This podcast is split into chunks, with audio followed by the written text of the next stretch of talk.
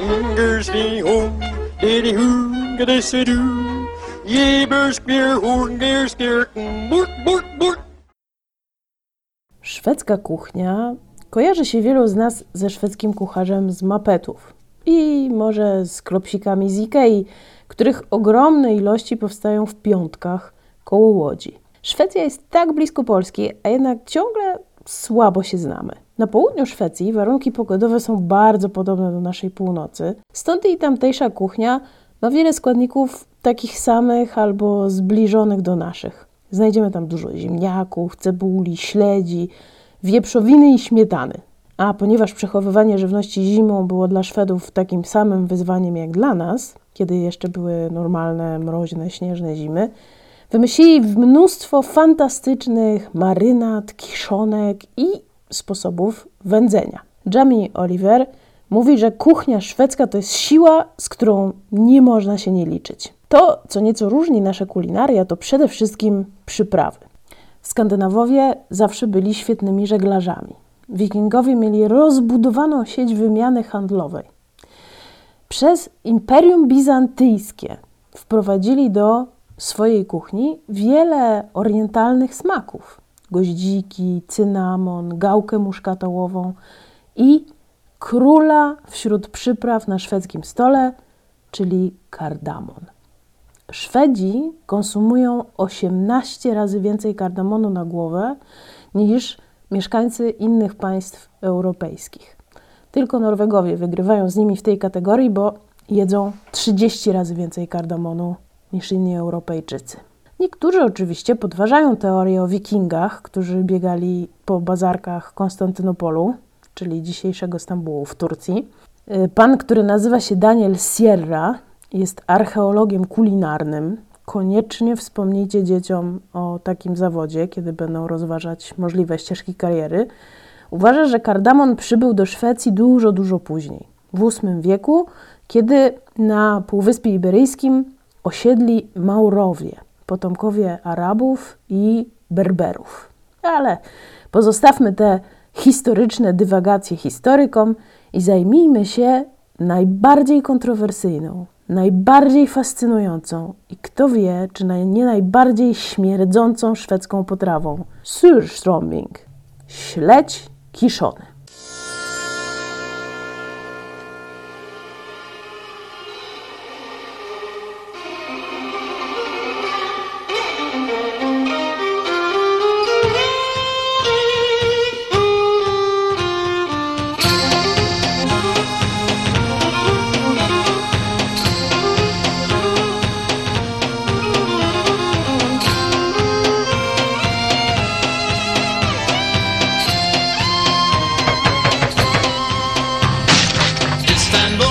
Constantinople, now it's Istanbul, now Constantinople, been a long time gone. Constantinople, now it's Turkish delight on a moonlit night.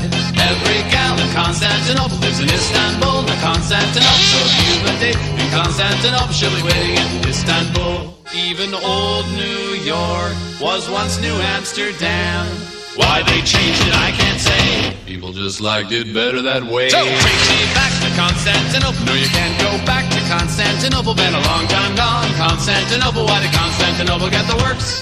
That's nobody's business but the Turks.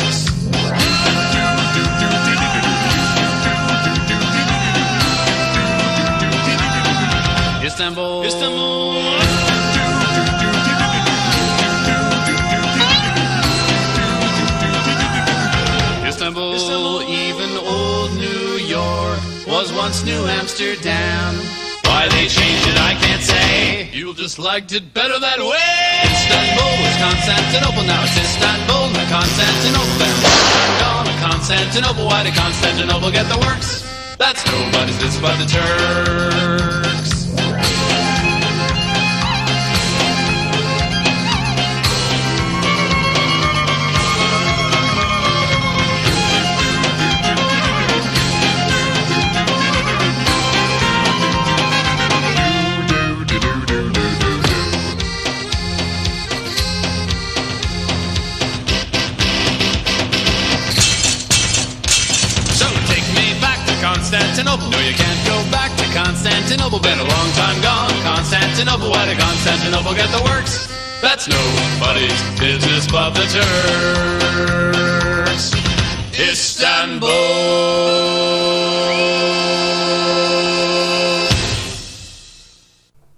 Kiszony śledź śmierdzi jak mało co.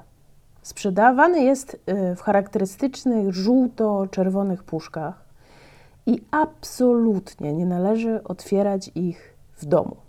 Szwedzi uwielbiają świeże powietrze, uwielbiają pikniki, ale jedzenie Surströmming z dala od osad ludzkich nie jest y, jakąś lifestyle'ową fanaberią, ale po prostu koniecznością.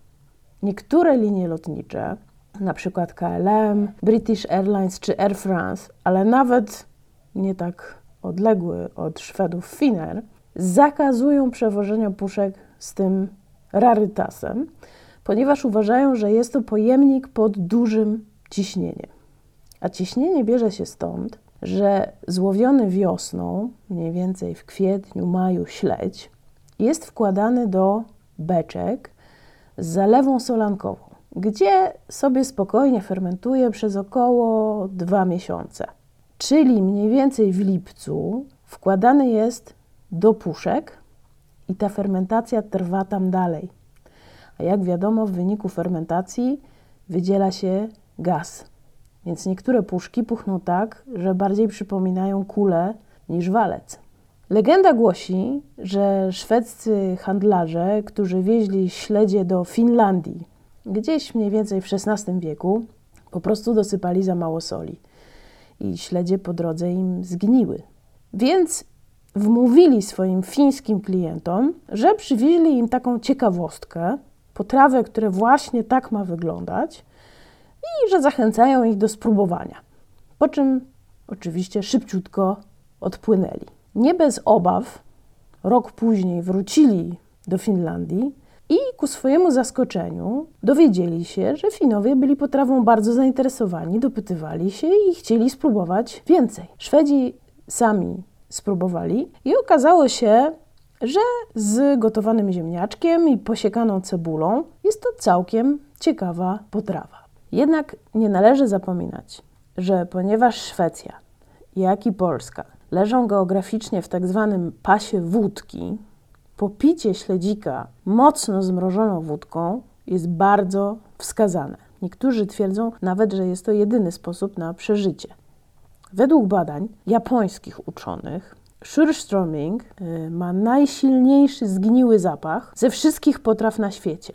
A w Korei i w Japonii istnieją podobne dania, ale podobno nie dorównują zapachowemu wyczynowi naszego bałtyckiego śledzika. Szwedzi, jak wiadomo, kochają porządek, więc nawet kwestia gnicia jest u nich uregulowana. Królewski edykt zakazuje sprzedaży kiszonego śledzia z danego roku wcześniej niż w trzeci czwartek sierpnia.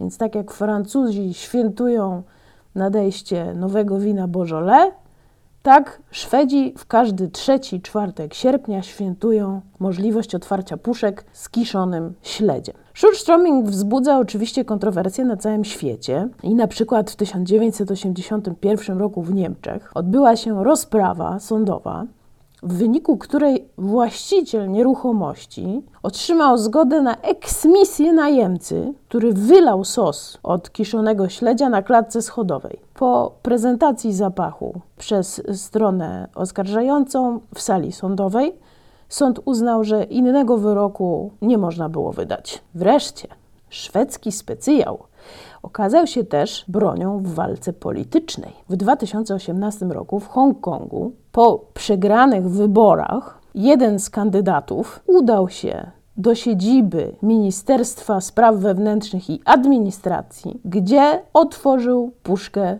z kiszonym śledziem twierdząc, że ten zapach jest to zapach, który codziennie muszą wąchać obywatele Hongkongu, ponieważ tak pachnie zgniły system wyborów parlamentarnych w tym kraju. Dum dum dum dum dum dum dum dum dum dum dum Bo śledź, śledź, śledź to nie ryba, chociaż w wodzie żyje, w morzu pływa, chociaż ogon ma i płetwy też to śledź, nie ryba, nie ryba, nie ryba, tak jak jesz, tak jak jesz, nie jest zwierz, nie jest zwierz, tak jak jesz, nie jest zwierz, tak jak jesz, nie jest zwierz, nie jest zwierz. Najlepszy śledź jest w postaci rolmopsa wprost lizać paluszki, gdy w buźkę go chłopsasz, albo w śmietanie lub w innym sosie, gdy kręci w nosie, oj kręci w nosie. Bo śledź, śledź, śledź to nie ryba, chociaż w wodzie żyje, w morzu pływa, chociaż ogon ma i płetwy też to śledź, nie ryba, nie ryba, nie ryba, tak jak jesz, tak jak jesz, nie jest zwierz, nie jest zwierz, tak jak jesz, nie jest zwierz, tak jak jesz, nie jest zwierz, nie jest zwierz. Bo chociaż śledź to nie ryba, nie ryba, choć żyje w wodzie, w ustach się rozpływa i ślinka wtedy. Kapu, kapu, kapu, choć to nie ryba, łap śledzia, bracie, łap. Bo śledź, śledź, śledź to nie ryba, chociaż w wodzie żyje, w morzu pływa, chociaż ogon ma i płetwy też to śledź. Nie ryba, nie ryba, nie ryba, tak jak jesz, tak jak jesz, nie jest zwierz, nie jest zwierz, tak jak jesz, nie jest zwierz, tak jak jesz, nie jest zwierz, tak jak jesz, nie jest zwierz, tak jak jesz, nie jest zwierz, nie jest zwierz, tak jak jesz, nie jest zwierz, nie jest, tak jak jesz, ryba nie jest śledź, śledź to nie ryba. To śledź to zwierz, ryba nie zwierz. Po dość kontrowersyjnym szwedzkim specyfiku, jakim jest Sturströmming, czas na coś, co jest naprawdę smaczne. Pokusa Jansona. Podobno nazywa się na cześć Pellego Jansona, szwedzkiego śpiewaka operowego i smakosza, którego kariera rozwijała się na początku XX wieku. Ale oczywiście jest też inna teoria, która głosi, że ta potrawa powstała jako hołd kucharki, fanki, aktora Edwina Adolfsona. Edwin Adolfsson był gwiazdą szwedzkiego kina lat 20. XX wieku i grał rolę Gunnara Janssona w średnio udanym romansidle pod tytułem Pokusa Janssona właśnie. Fabuła stara jak świat. Baron von Werner i Jansson kłócą się o nieruchomość. I kłócą się, kłócą, aż tu nagle pojawia się piękna córka barona Inga. I Jansson wpada w kłopoty. Historia historią, a przepis e, na pokusę Jansona opublikowano po raz pierwszy w 1940 roku i od tego czasu jest to szwedzki bożonarodzeniowo-noworoczny absolutny klasyk. Po naszemu pokusa Jansona to jest zapiekanka. Zapiekanka z ziemniaków i albo szprotek, albo sardeli, czyli anchois. Bo Szwedzi potrafią mówić anchois na szprotki właśnie, podczas kiedy cała reszta świata mówi anchois na sardele. Więc tradycyjna wersja szwedzka jest ze szprotkami, ale chyba bardziej smakowita jest wersja z europejskimi anchois, czyli z sardelami. Zapiekankę tę można jeść jako samodzielną potrawę albo jako dodatek do pieczeni y, czy do jakichś sałatek ze świeżych warzyw. Czego będziemy potrzebować? Do przyrządzenia pokusy Jansona potrzebujemy 1 kg obranych ziemniaków, oliwę, 4 ząbki czosnku, dwie małe cebule obrane i pokrojone albo w cienkie plasterki, albo w drobną kosteczkę. Oprócz tego potrzebujemy jedną puszkę anchois odcedzonych i drobno posiekanych, około 40 gramów masła, niewielki pęczek świeżego tymianku i skórkę otartą z jednej cytryny. A oprócz tego 300 ml śmietany 36%, czyli śmietanki, 300 ml mleka i mniej więcej 50 g bułki tartej. Oczywiście do doprawienia sól i pieprz. Składniki i przepis znajdą Państwo w opisie tego podcastu. I teraz zabieramy się do roboty. Przede wszystkim rozgrzewamy piekarnik do 200 stopni. Nie z termoobiegiem, tylko w normalnym trybie. Ścieramy ziemniaki na dużych oczkach tarki. Ścieramy najlepiej od razu do durszlaka i kiedy te ziemniaki już w tym durszlaku sobie siedzą, to je mocno wyciskamy, tak żeby jak najwięcej y, wody, która jest w tych ziemniakach, wyleciało. Żeby były jak najbardziej suche. Można rękami takie pościskać, żeby, y, żeby ta woda się wydobyła i wyciekła z nich. Odstawiamy ziemniaki, bierzemy patelnię i na patelnię wlewamy oliwę. Na tę oliwę wrzucamy cebulę i trzy z czterech ząbków czosnku pokrojone w cieniutkie plasterki. Cebulę smażymy do momentu, kiedy jest taka miękka, ale y, nie taka blada, tylko już troszeczkę rumiana. Trzeba dobrze wyczuć ten moment. I dorzucamy anchois posiekane. Mieszamy jeszcze chwilkę, minutę, dwie i odstawiamy tę mieszankę do odstygnięcia. W czasie, kiedy nasza cebula, czosnek i anchois sobie stygną, bierzemy szklane albo ceramiczne naczynie do pieczenia, takie mniej więcej 20 kilka centymetrów na 20 kilka centymetrów, nie, nie, nie jakieś, no, takie standardowego rozmiaru. Pozostały ząbek czosnku rozgniatamy nożem i smarujemy to naczynie tym czosnkiem i masłem.